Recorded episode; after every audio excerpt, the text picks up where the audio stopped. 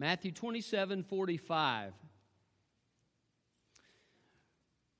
Moses, many years before Christ ever came to this earth, Moses stood by Mount Sinai. And as he stood by Mount Sinai, the ground around them shook.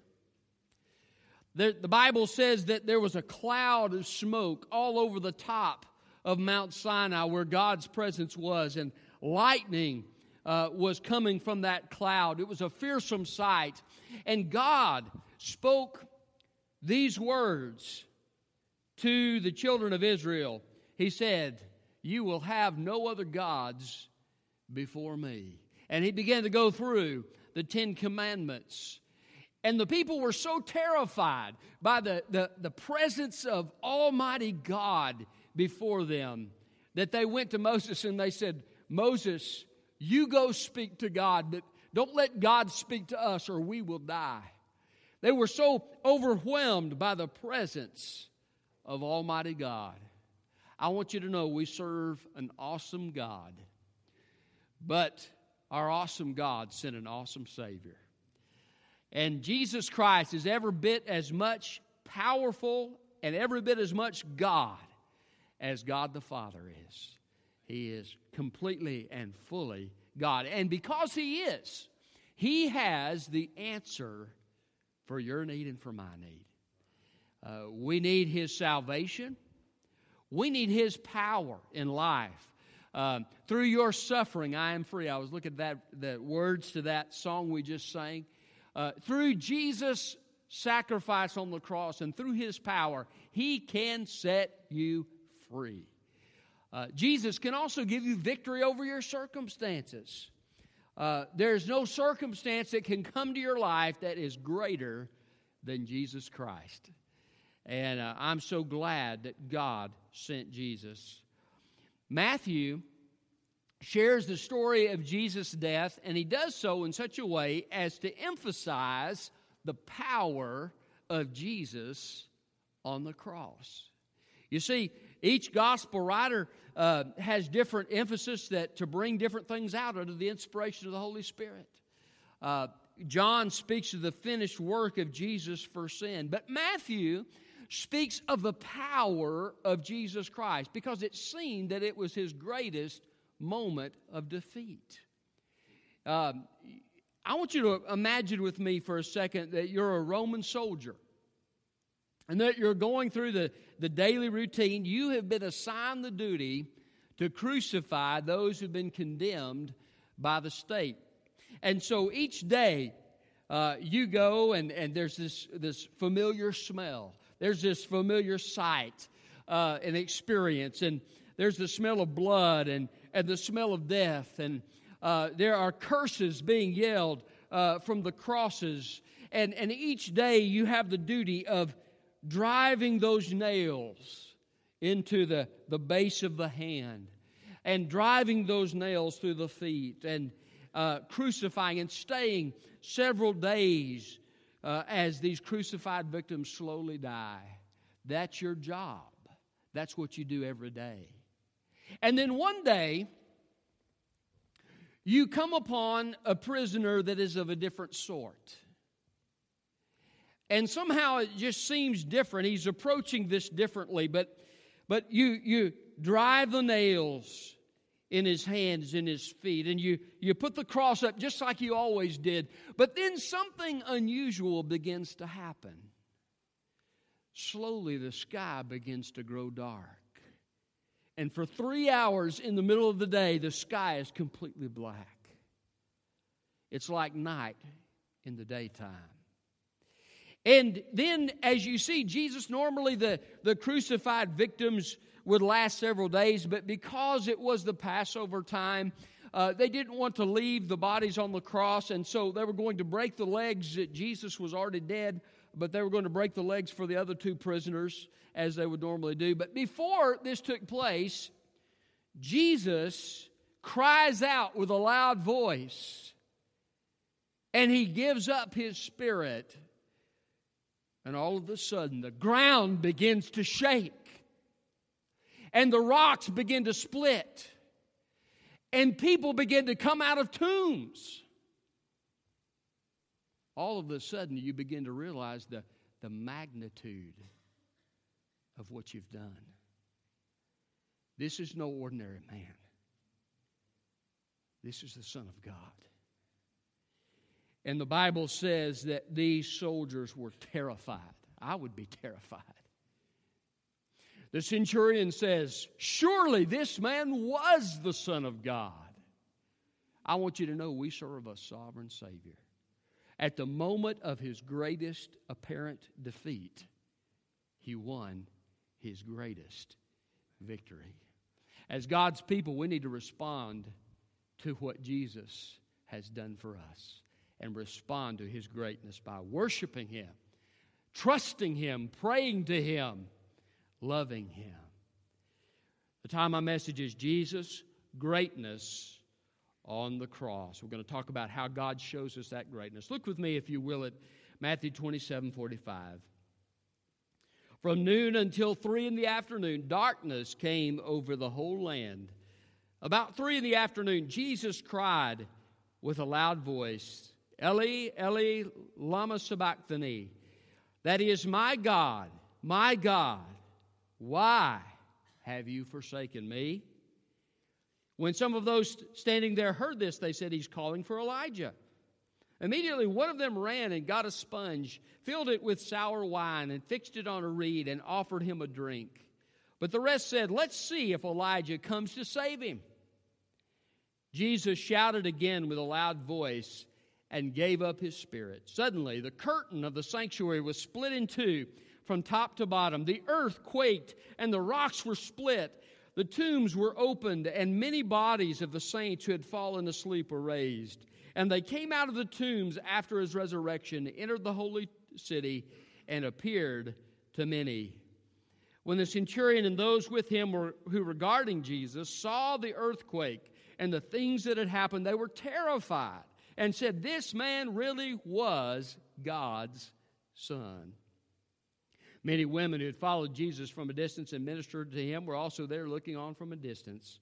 Among them were Mary Magdalene, Mary the mother of James and Joseph, and the mother of Zebedee's sons. Jesus' greatness on the cross. How does God show us Jesus' greatness? The first thing I want you to see is Jesus' power over creation. Jesus' power over creation. The earth quaked and the rocks were split. I don't know about you, but I can't make the earth shake. I can't make the rock split. Uh, Jesus did just that. He had power that no one else had. I was reading about this powerlifting uh, champion who cleaned, if you know what a power clean is, you bring up the weight like this, and then he pressed it. It was 408 pounds and a little change. Can you imagine lifting that much over your head? At that point, it was the, the largest amount of weight that had ever been lifted over a human being's head 408 pounds. Uh, now, that's impressive for us. But can I tell you something? Jesus has power that none of us have. Jesus holds the universe together by his power. Did you know in Colossians the Bible says by him all things consist. It means they came into existence by his power, and they're held in existence by his power. They're held together by Jesus Christ. Jesus was involved in creation.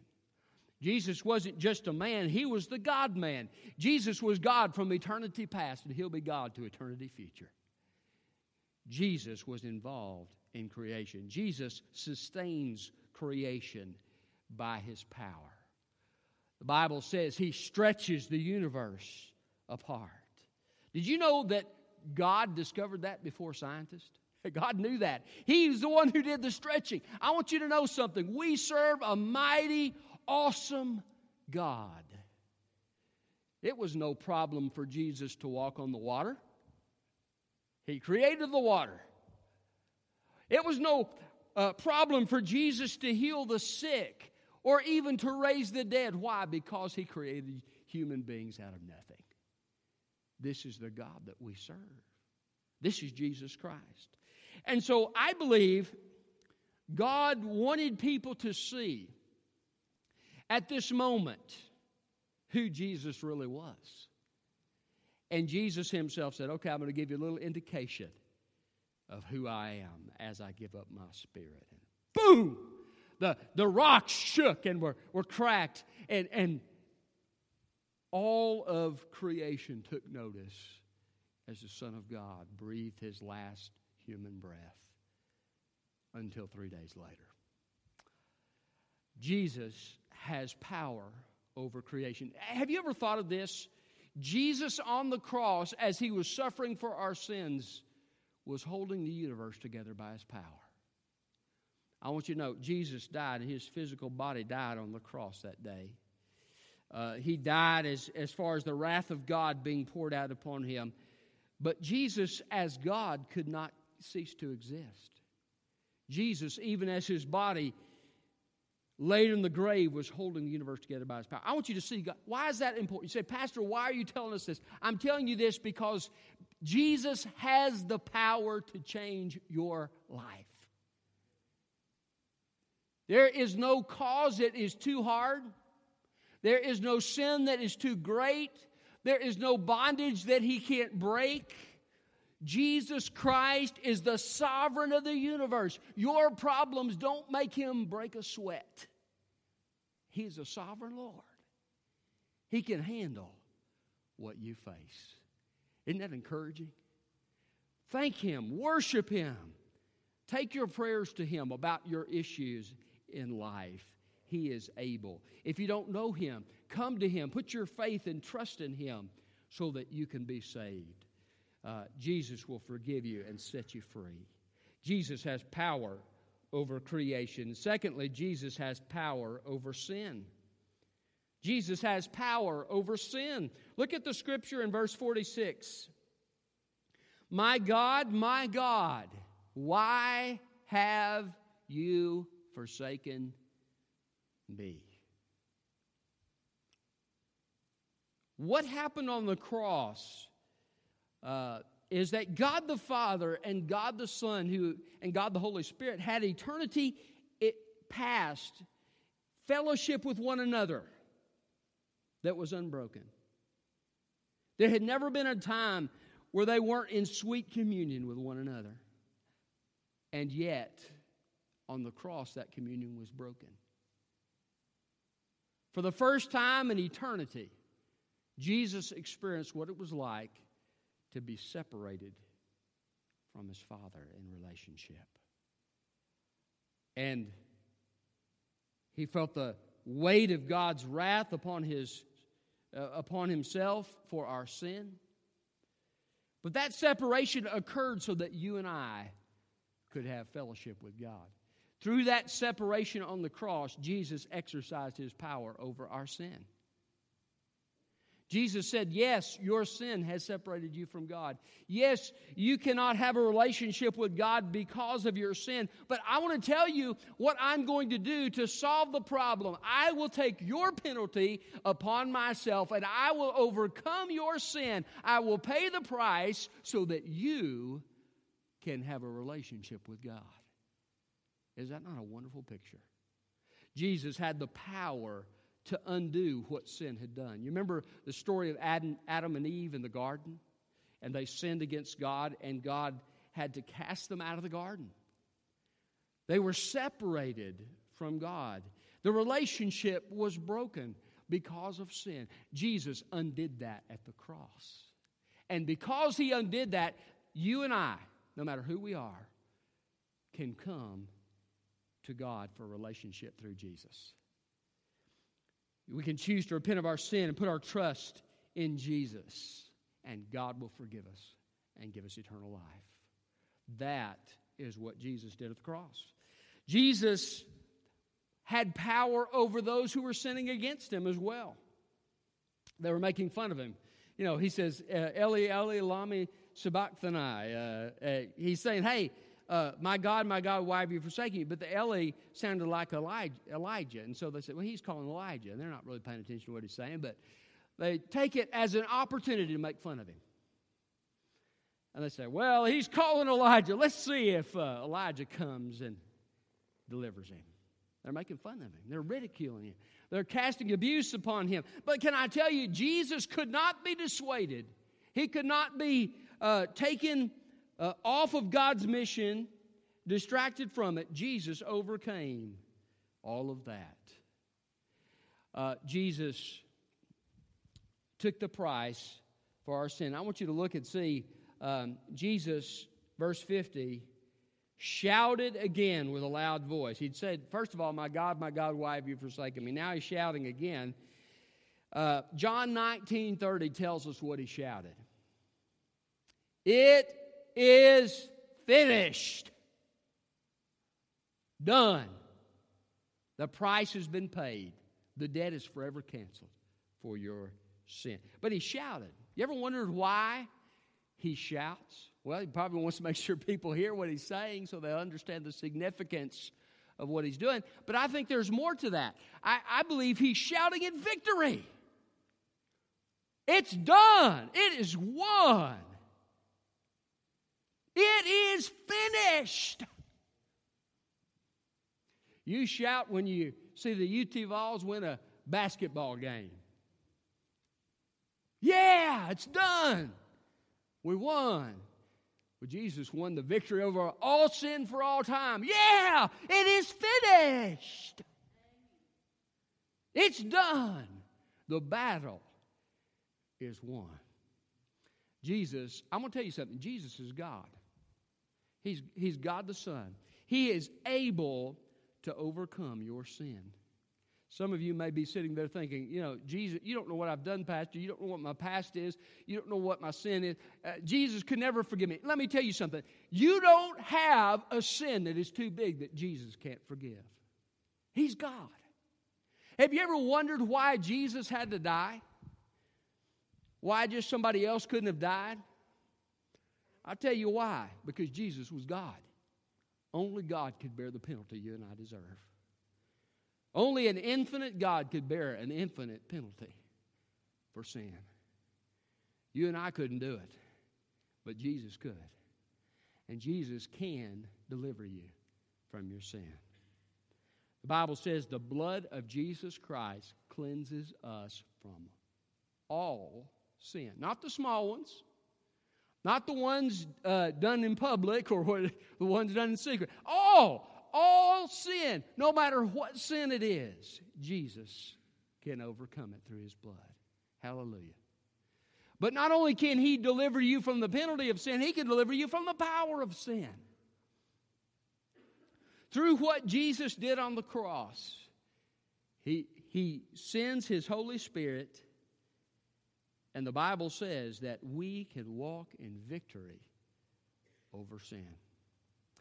You see, He's given us, if you know Jesus Christ, He's given you His Holy Spirit to dwell within you, to live through you, so that you can win the victory over sin. Uh, sometimes we go through a process of, of learning how to do that, but, but every Christian has that potential within themselves. They could confess their sin to God, they could ask for the filling of the Spirit, uh, they could surrender their will to Him and put their trust in Him, and the Holy Spirit of God begins to live through their life and give them victory. That's power. We're singing that song. Uh, through your suffering, I am free. Some of you could probably stand up and give a testimony about how Jesus set you free. I'm going to tell you something. We serve a powerful, awesome Savior. He has power over sin. He's got power over creation. He's got power over sin. Thirdly, he has power over death. He has power over death. Look at verse 52. The tombs also were opened, and many of the bodies of the saints who had fallen asleep were raised and they came out of the tombs. Now, in English, my translation has that as one sentence with after his resurrection they entered the holy city. I don't there was no punctuation in the original language. Okay, that was added for the sake of to help you when you're trying to read it. Uh, but uh, the, the punctuation could go after the word tombs. They came out of the tombs. Then after the resurrection, they entered the holy city and appeared to many. So um, theologians they write a whole spill a whole lot of ink over this verse But two things are clear. Number one, they were raised. And number two, they testified about Jesus. Can I tell you something? Jesus has the power to raise the dead. He did it with Lazarus, but now he's, he's, showing, he's showing the people, and, and I believe that God has them wait till after Jesus' resurrection to testify in the city because that needed to happen first. That needed to take precedence so that they could share that message as well. You see me? Hey, you remember me? You remember going to my funeral? I'm alive. Can I tell you something else? Jesus is alive, and He can change your life. Jesus has power over death. Now, I believe these probably were like Lazarus. They were raised and then they died again because Jesus is the first fruits of the resurrection. That means he's the first to, to ever be raised, to never, ever die again. And that's going to be our heritage, who know, those of us who know Christ one day. But Jesus has power over death. You know what that means? There's hope. There's hope. There is hope for you in your circumstance.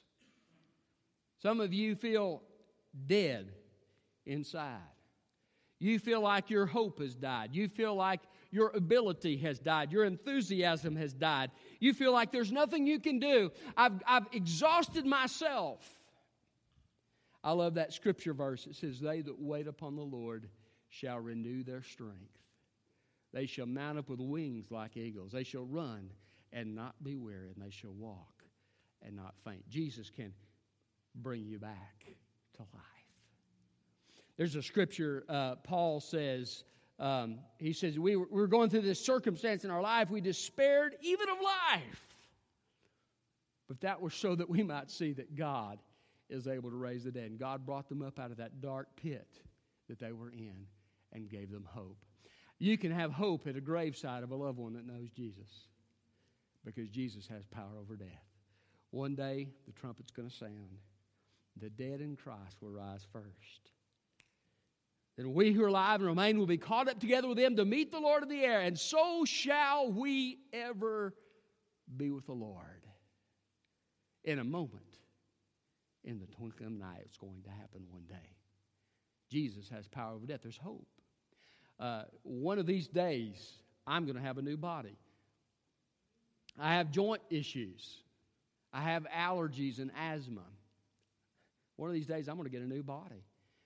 Jesus has power over this dying body. You know, there's a process that we go through. Some of us are farther along on that process than others, but one out of one die, right?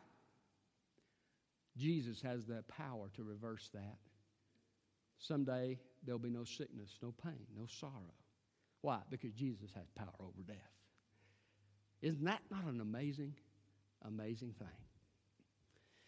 Trust Him in the midst of your difficulty and heartache. He has power over death. So Jesus has power over creation, power over sin, power over death, and finally, power over circumstances. Now, just a short, just a short time ago, those Roman soldiers were nailing those nails into his hands. Can I tell you, if you'd looked at Jesus in that moment, you'd have thought, what a hopeless situation. His back was still dripping blood from his scourging that had taken place just a short time before. Um, he looked like he was utterly hopeless, without an answer, without a hope, without a prayer. This is the situation as it appeared to be. But then Jesus showed them the reality. Boom! The ground shakes. The rocks split the dead raise. It was all reversed in an instant. Can I tell you something? We serve an amazing God. The centurions had looked at him before and had doubt about who he was. But after seeing what Jesus did, they say, Surely this was the Son of God. You see, circumstances don't always give us the true picture. God's in control. You may not see it. You, you, may seem hopeless. Everywhere you look may seem dark. But can I tell you something? If you serve Jesus Christ, you have the sovereign Lord of the universe with you, and your circumstances cannot overcome you. Paul said this He said, I am convinced that neither death, nor life, nor things present, nor things to come, nor height, nor depth, nor any other thing in all creation shall be able to separate us from the love of Jesus Christ, our Lord. I'm going to tell you something. There's no circumstance you can face that can separate you from Jesus. He is with you in your circumstance. Jesus is able to take circumstances and show us the reality behind them. I, I think about Stephen. You remember the godly deacon Stephen in Acts? He begins to preach a gospel message, a very confrontational one. And he, he tells the people, he says, You killed the Lord Jesus Christ, and God has made him both Lord and Messiah. And they, they were so angry after hearing his message, they began to gnash their teeth. And they rushed at Stephen and they began to grab these big boulders and begin to crush his bones till he died in a stoning. But the Bible says, But Stephen looked up. And he says, I see Jesus standing at the right hand of the Father. I want to, say, I want to tell you something. God opened up heaven, let, let him see the true picture. In persecution, in difficulty, in hardship, in heartache, we have a home in heaven. We have a relationship with God. We have the sovereign of the universe looking out for us. Is that not amazing? He has power over circumstances.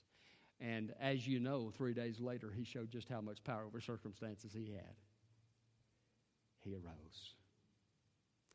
Jesus' greatness on the cross, he has power over creation, power over sin, power over death, and power over circumstances. We need to trust him. We need to pray to him. We need to worship him for the great Savior that he is. And when we go through difficulties, we need to cast our cares upon him. Let me ask you, are you doing that? As a child of God? Are you casting your cares on Him? Are you trusting Him in the middle of your difficulty? I want to invite you to come to this altar and say, Lord, I haven't been trusting you, but I choose to trust you today. Don't understand it, can't explain it, uh, but I trust you. Maybe you need to pray for someone who's in a difficult circumstance, or you just need to pray about your own circumstance you're going through. This altar's open. If you don't know Jesus today, God has given us a gift in His Word to show us just how great Jesus is. Can I tell you, He loves you and He wants to set you free. He wants to forgive your sin. He wants to give you a home in heaven and eternal life. Uh, you must respond. And Jesus asks us to respond by choosing to turn from our sin in our own way to follow Him and to receive His gift of salvation in simple trust. I'm going to give you an opportunity to do that in a moment, and I, you can do that through a simple prayer. Uh, and, and I'll lead you in that prayer. So you, can, you don't necessarily need a preacher to pray, but um, some people like to have the pastor pray a little bit and let them pray after him. And so um, I want to give you that opportunity. But you know, Jesus called people publicly. And Jesus is calling you publicly if you don't know Christ you need to give your heart to Him today. Receive His salvation. Begin a relationship with this awesome, powerful Savior we've been talking about today. Let's pray. Father, thank you so much uh, for your word. Thank you for showing us the mighty power of our Savior. And I thank you, Lord, that uh, many years ago you touched my heart and you drew me.